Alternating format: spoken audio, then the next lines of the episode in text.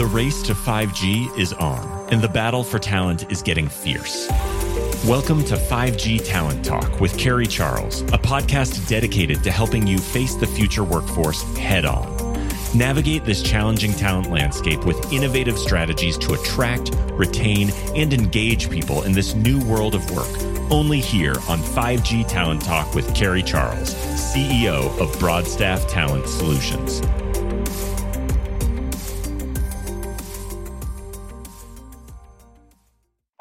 And thanks so much for joining me today on 5G Talent Talk. I am thrilled to have with me James Childs. He is the Senior Vice President of Spectrum Strategy at GeoLinks. James, thank you so much for joining me today. It's great to be here and be able to spend a few minutes talking about some things that we're both passionate about. Before we get started, I'd like to hear more about how you got where you are today it's actually kind of interesting. I look back sometimes and I think, wow, what a strange trip it's been, right? As that adage so often applies to our, our life as it rolls out. But I was a behavioral science student at university and it's still a passion of mine. And I spend some time, you know, working on different things within my community that address some of the societal issues that we face, in particular addiction and and different aspects of how to help an inmate population kind of return to society. So that might be the focus of another podcast at some point, but it certainly, you know, began my university career. And then out of university went to work for, you know, big Fortune 100 Novell at the time. And I had a brother. So Novell, obviously, people will know Novell, at least historically, from both their acquisition of WordPerfect. So there was this rush to kind of who was going to own the processing side of life. And then servers were a big thing for Novell, right? So no, the Novell NetWare licensing was, and I always joke with people now because they think I was in K through 12 cells, but everybody needed these new servers and licenses for the ability for servers to communicate. So joke with people now that I was ruined a little bit because it was such an easy sales process. I'd get school district IT people on the phone and they would just say, Where do I sign? kind of a thing. And for a young person coming out of university entering the sales world, that's not necessarily a reflective reality on how difficult sometimes it is to move the needle from a sales and a business development perspective. But anyway, I had a brother working for Microsoft at the time. We would get together on the weekends having barbecues, and we'd both kind of banter between the two of us about who was going to be the king of the of technology in the space. And of course, I don't know. Some would say I'd, I lost that argument, but even more important, those weekend conversations turned into are sort of paying attention to this trend of migration from dial-up to you know what was then considered broadband which funny enough was 256k to 500k and, and even if you could get a t1 at a megabit that generally was quite expensive and and relatively rare. The telephone companies at the time kind of were were the cutting edge of that migration between dial up and then what became broadband. And there was an interesting thing going on in the West, and I think a lot of states, Arizona, Nevada, Utah, Colorado, I mean, there's quite a few that were dealing with the same challenges. And the challenge was construction was happening at such a frantic pace. And we've gone through a couple of other cycles. This was back in the late 90s, right before the turn of the millennial into year 2000. But the construction trends were of such that somebody would be building a house call to get telephone and broadband service and be told that yes we'll put you on the list and we think we can get to you sometime 12 to 14 months from now. That was a very typical answer at the time. My brother and i we decided well let me step one step back. We had just began deploying some wireless broadband bridges to just move data around from building to building I started to become familiar with how that process was working. And these were early Cisco work group bridges. Part of those weekend conversations, I said to him, Well, look, you guys have a T1 down at your clubhouse for the business and the property that he owned. Would they let you put some equipment on the roof? And and honestly, that one question that we sent him on the errand to go ask then started really what then became an ISP here in the state of Utah known as Lightlink. And we ran that from about 2000 to 2004. And it really was a weekend project for a while where we connected him and then a neighbor heard about it and then that neighbor. And it was just almost a wildfire type experience. Everybody wanted to get off of dial up, and there were very few choices to be able to do that. And wireless, certainly moving around wireless in the way that we call, you know, wireless ISPs today, there wasn't really a definition of a business like that at the time we're part of sort of the first club of people that created one of the first wireless isps in the country. And that hmm. really became a theme for my career. Talk about geolinks. Give us a little more color there and also your role at geolinks. Geolinks is an enterprise fixed wireless isp and our network we call it our core network our native network. And i'll I'll mention why we sort of segregate certain parts of our network later. But that native network, which was founded by Skyler Ditchfield and Ryan Hauff, stretches now from 50 miles north of the San Francisco Bay Area all the way down to nearly the Mexican border and services a lot of different businesses, both primary and redundant connectivity as well as disaster preparedness, and also a lot of anchor institutions. In the last few years, I've only been a part of the business since May, but in the last few years, the business has really year over year grown tremendously. It's been an Inc. 5000 fastest growing company. I believe this conclusion will be the fourth year they're growing not only in revenue, but also their participation in the broadband ecosystem in the state of California, including trying to solve real problems, right? And this is what I've always been energized about and appreciated and respected about the DNA and the heritage of the company was where people were saying no, that it was impossible to get faster data to certain areas. And you would say, like, people think about California, you think about San Francisco and Los Angeles and all these big kind of metro areas that people know about. But California has a lot of rural areas where there is not a lot of wired infrastructure. It's also a, a massive state. So maybe that isn't too surprising. GeoLinks is truly in the business of solving problems today. They support the remote camera installations for the alert wildfire projects. And everybody knows that's become increasingly more important over the last three or four years. Early detection of wildfire puts a beneficial angle to being able to respond earlier. So, those infrared cameras that are on remote hilltops are some of the things that we provide the transport for. So that's just one of thousands of examples of places that we believe we're making a solid difference in the state of California. What excites you about your current role? Maybe some cool things that you're working on. What excites you about the future of our industry?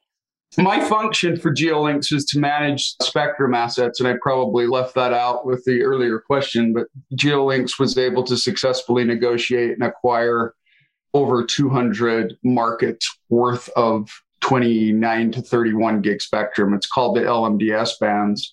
The 28 gigahertz band in general, which is what the spectrum falls within that same range. It used to all be part of the LMDS spectrum. And of course, the commission's activities over recent years created what's called the UMFUS bands, which now T-Mobile, Verizon, US Cellular, AT&T, biggest of the big mobile network operators in the country are now utilizing millimeter wave bands for home fixed wireless access products as well as mobility to handsets. And so GeoLinks, I think, was uniquely in the right place at the right time to negotiate successfully with Verizon and gain access to these spectrum assets, which will allow it, in effect, both in California and Nevada to continue to build out using licensed spectrum. But also, my passion to the second part of your question is to be able to help the organization leverage and utilize these assets for the benefit of many, many other wireless ISPs and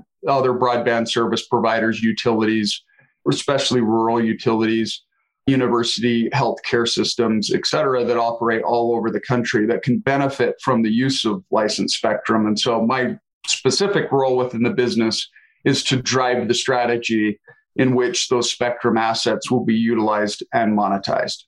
So you talk a lot about licensed and unlicensed spectrum. So can you define the two of these and also talk more about the benefits of licensed spectrum? Yeah, sure, sure. So going back to like where the world started in the movement of wireless broadband, we had at the time, and I think people in my generation, I'm going to date myself by actually, I'd be dating myself if I'd be talking about rotary phones, which is what was in my house growing up. But beyond that, just a few years, we came into cordless phones. Those cordless phones were typically using 900 megahertz, and 900 megahertz was part of an unlicensed segment of spectrum and it still is. There's still IoT networks that are using 900 megahertz, and I'm sure there are some cordless phones somewhere still running on 900 megahertz as well. But at the time, you had 900 megahertz, and then you had 2.4 gigahertz. And 2.4 gigahertz, of course, is sort of the mainframe of Wi-Fi. It was where Wi-Fi originated. It was where Wi-Fi's glory days were born from. And even now today, people, I mean, I don't know, like it'd probably be a fairly common thing for your listeners to be familiar with Ring, right? The doorbell and the cameras. Strangely enough, most of those technologies where they could use five gigahertz or other bands, they choose to use 2.4, partly because the rest of the high bandwidth pack has moved on to five gigahertz. But 2.4 also does a lot better of a job with getting through how you know windows and and doors and walls. So mm. if you're familiar with Ring and if you're familiar with home Wi-Fi, which I don't know anybody anymore who doesn't have home Wi-Fi, you are using these bands in effect in your house to be able to do what you do when you pick up a phone and you're using Wi-Fi. That's also using those bands. And so unlicensed frequencies have been around for a long time, and we've seen the explosion of Wi Fi as a transport means and as a connectivity means, right? The easiest way to describe sort of the spectrum landscape as it's matured is that you see a lot of activity around 2.4 and 5, a lot of commercial devices that utilize those bands. And now, over the last few years, we've had 60 gigahertz that's come up too. And 60 gigahertz is quite familiar now with a lot of people. There's a lot of different broadband systems running at 60 gigahertz. People like Apple are talking about, you know, glass or Google are talking about glasses that will utilize 60 gigahertz to communicate. Right. I think my kids that wear the headset, the Oculus, I think they call it, right? I believe that it utilizes 60 gigahertz as a transport. So it uses massive channel sizes.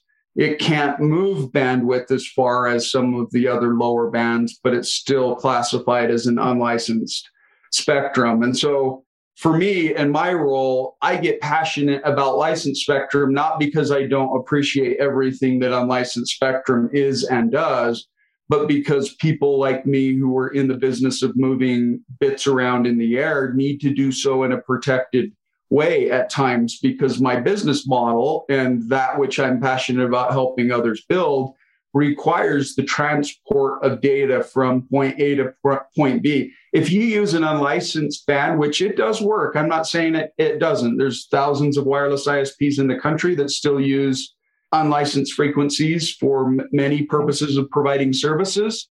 But I've heard lots of stories about in between that point A and B, if somebody puts an HD baby monitor up as an example, it might completely take down the ability for that link that you were trying to sustain to work. And so licensed spectrum starts to remove some of the interference and some of the challenges that are more typical with heavy noise floor loud sub six environments where the more typical unlicensed spectrum sits. So hopefully that's a bit of a description, Carrie, that, that helps. Let's discuss this concept of the digital divide. Internet everywhere for everyone. From your perspective, what does this mean to you? The definition itself is a statement of reality. There are lots of places out there that don't have the same set of broadband options at the same price. Although I would say that that scenario is dwindling and it's dwindling for some. Well, actually, let me describe it this way. So, significantly rural environments have long been served by what's called the USF program, right? Everybody over time that has ever had a telephone line or bought broadband has paid a small sliver of that bill into what has been traditionally called the USF fund.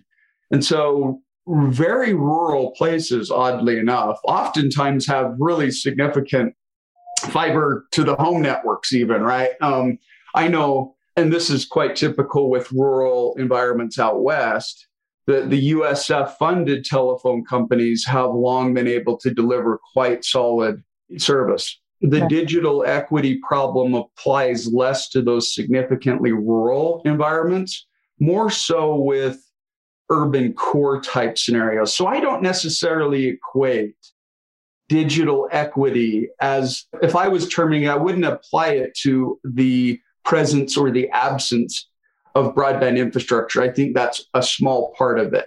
I would compare it this way.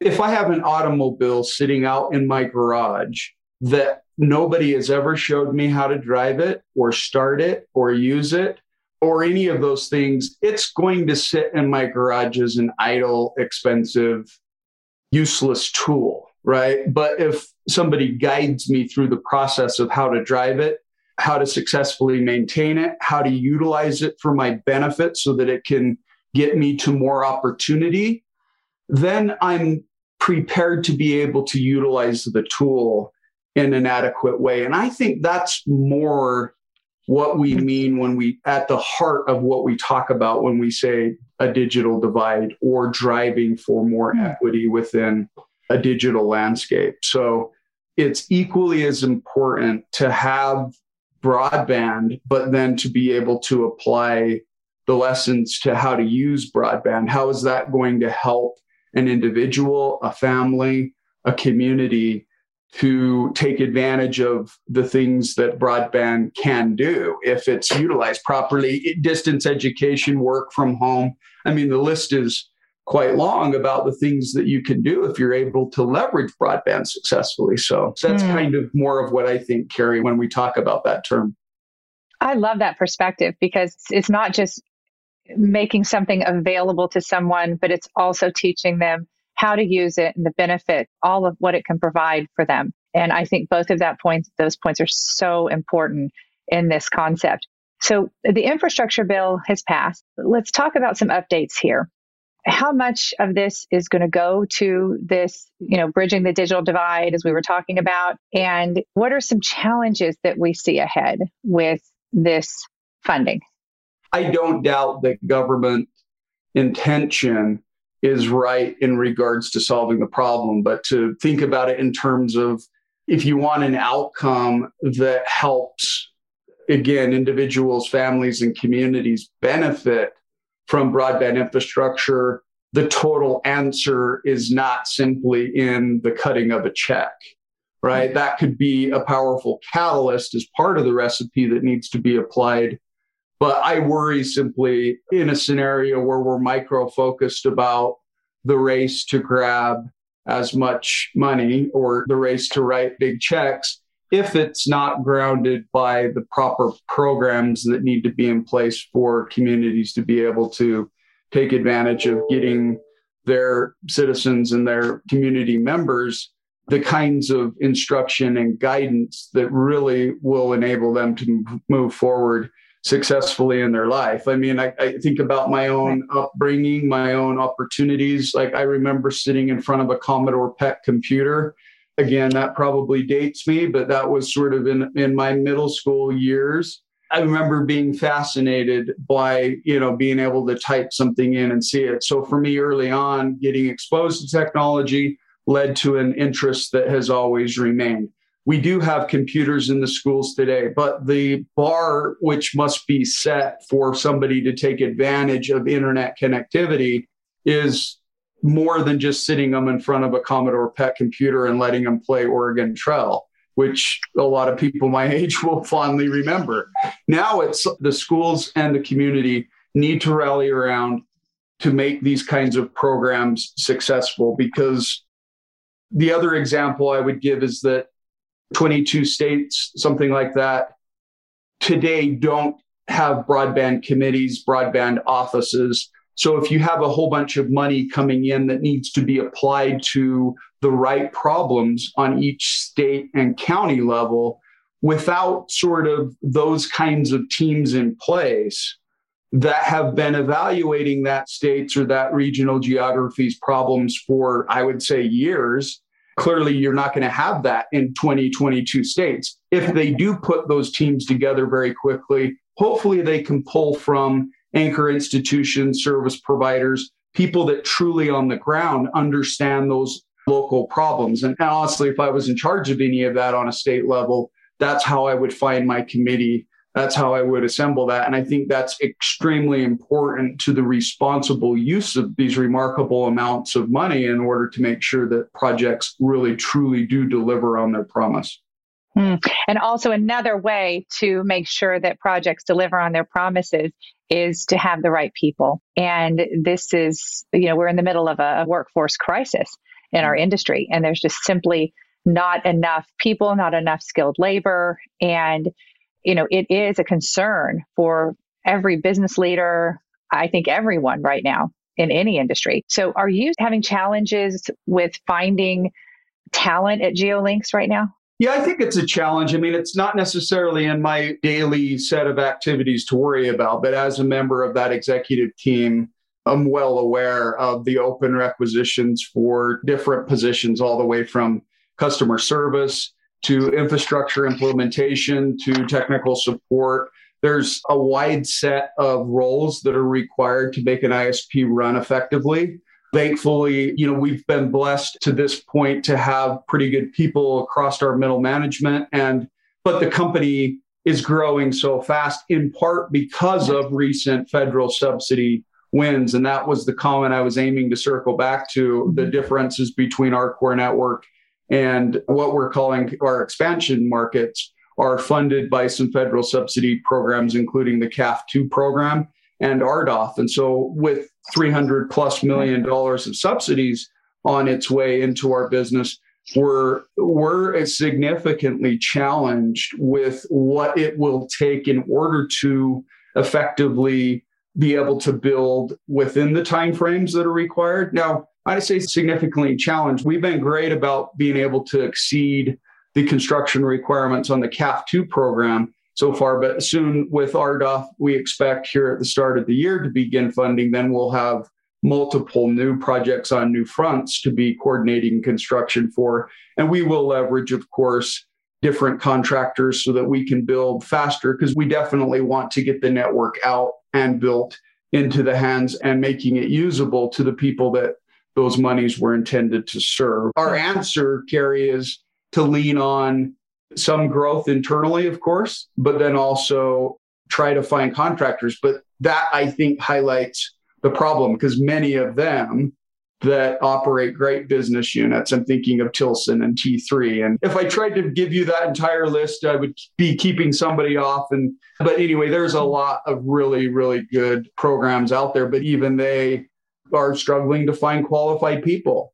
It's not just people, it's qualified people. It's people that are trained that understand how to install fiber, that understand how to install wireless, or that are qualified to be on roofs or on towers. There's a big process of getting an individual both trained and able to perform those core infra- field infrastructure functions, not just something you can study, you know, your senior year of high school and be ready to to, right. to be cinched up and climbing a tower. You have to have more specialized training, and it is a challenge.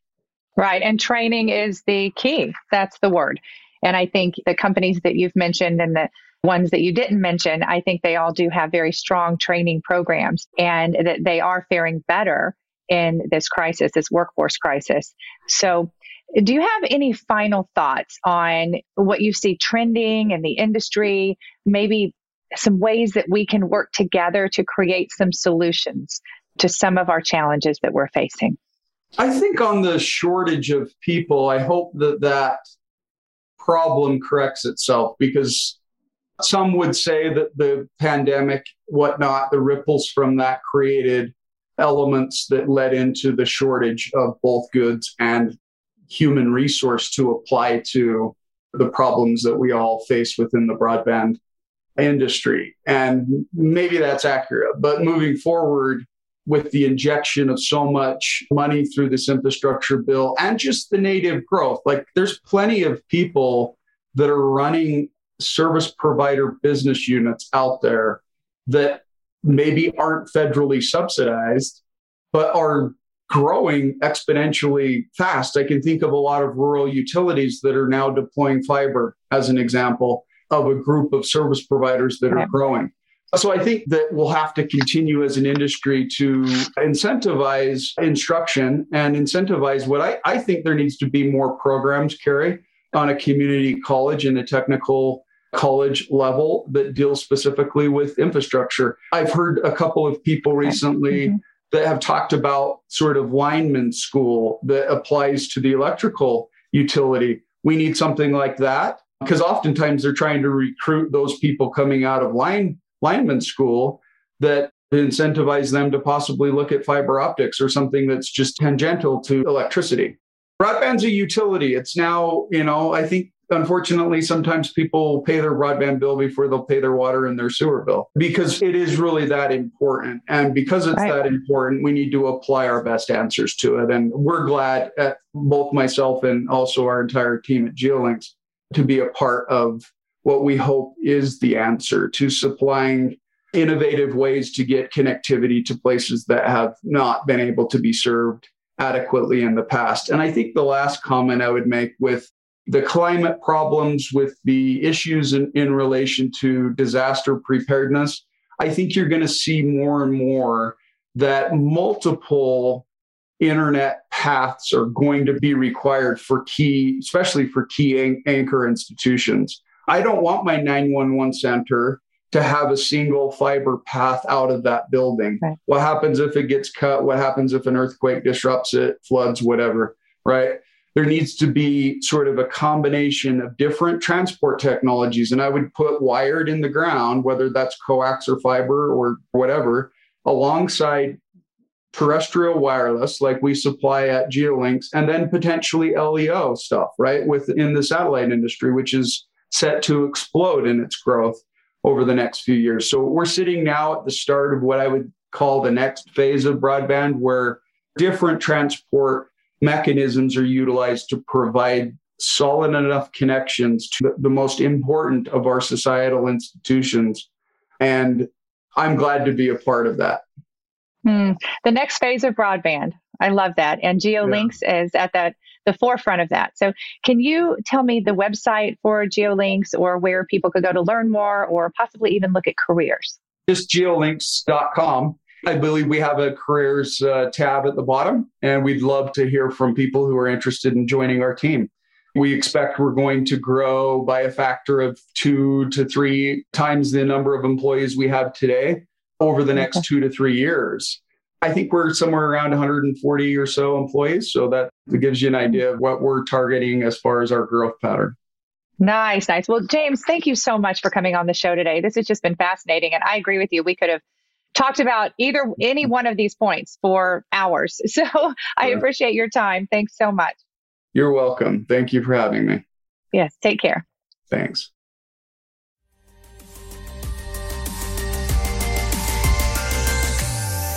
Thank you for listening to another informative episode of 5G Talent Talk, brought to you by RCR Wireless News, Telecom Careers, and Broadstaff Talent Solutions. As we advance into the future, we promise to bring you the resources you need to navigate this ever changing landscape of 5G to help you attract, retain, and engage people in this new world of work. To access the show notes or leave a review, visit broadstaffglobal.com. Until next time.